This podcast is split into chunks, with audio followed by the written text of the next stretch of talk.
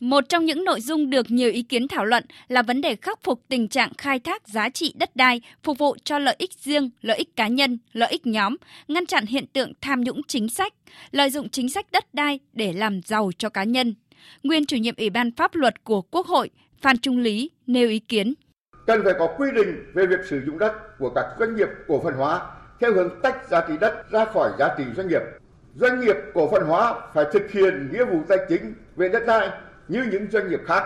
Doanh nghiệp cổ phần hóa chỉ được sử dụng đất phục vụ cho hoạt động sản xuất kinh doanh theo các phương án sử dụng đất đã được duyệt. Nếu trong trường hợp chuyển đổi mục đích khác đi thì phải thu hồi đất rồi đấu thầu đấu giá lại.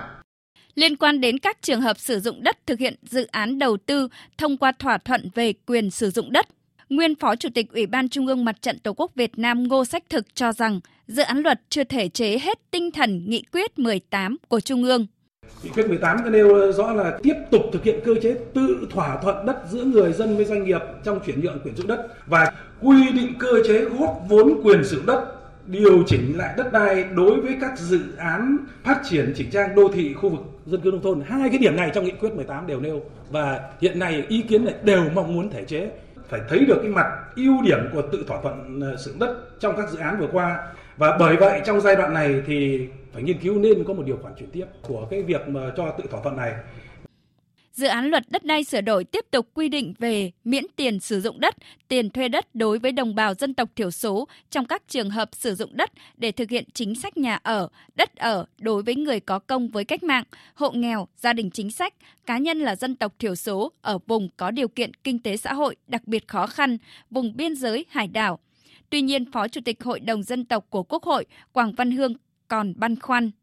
khó khăn nhất trong cái việc sửa đổi luật đất đai này đó cái tác động của cái điều kiện tự nhiên kinh tế xã hội của vùng miền núi của đồng bào dân tộc số. Ở đây là cái chúng ta thấy rất rõ về ờ, tính chất phức tạp, đa dạng của địa hình, của khí hậu, của thiên tai, mưa lũ, rồi quy mô, chất lượng của cái nguồn tài nguyên về đất, về nước, về rừng. Thế như vậy để xác định được các yếu tố để đưa ra một cái bộ luật mà phù hợp với năm ba dân tộc thiểu số thì chắc chắn sẽ rất là khó. Nghiên cứu những cái này để khi luật đưa ra, nó giải quyết được cơ bản. Phát biểu tại hội nghị, Phó Thủ tướng Trần Hồng Hà nhấn mạnh quản lý đất đai là vấn đề hết sức rộng lớn, quan trọng, bao quát tất cả các lĩnh vực. Có thể coi luật đất đai là đạo luật gốc trong quản lý nhà nước về đất đai, đặc biệt là tiền đề để phát triển kinh tế xã hội đồng thời bày tỏ mong muốn các ý kiến đi thẳng vào các chương điều chưa thật sự khả thi đối với chính sách mà nghị quyết trung ương ban hành thì tập trung góp ý để làm sao chính sách đó được thể chế một cách đầy đủ, đủ điều kiện pháp lý thực hiện và người dân nào đọc cũng hiểu và áp dụng thực hiện liên quan đến việc giải phóng mặt bằng đi liền với hỗ trợ tái định cư được thể hiện trong dự án luật, Phó Thủ tướng Trần Hồng Hà nêu rõ quan điểm.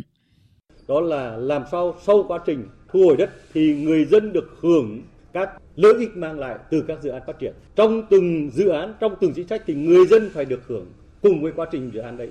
Sau khi tái định cư thì người dân có điều kiện sống tốt hơn, điều kiện sinh kế tốt hơn. Người dân được hưởng các cái quyền lợi từ các dự án phát triển.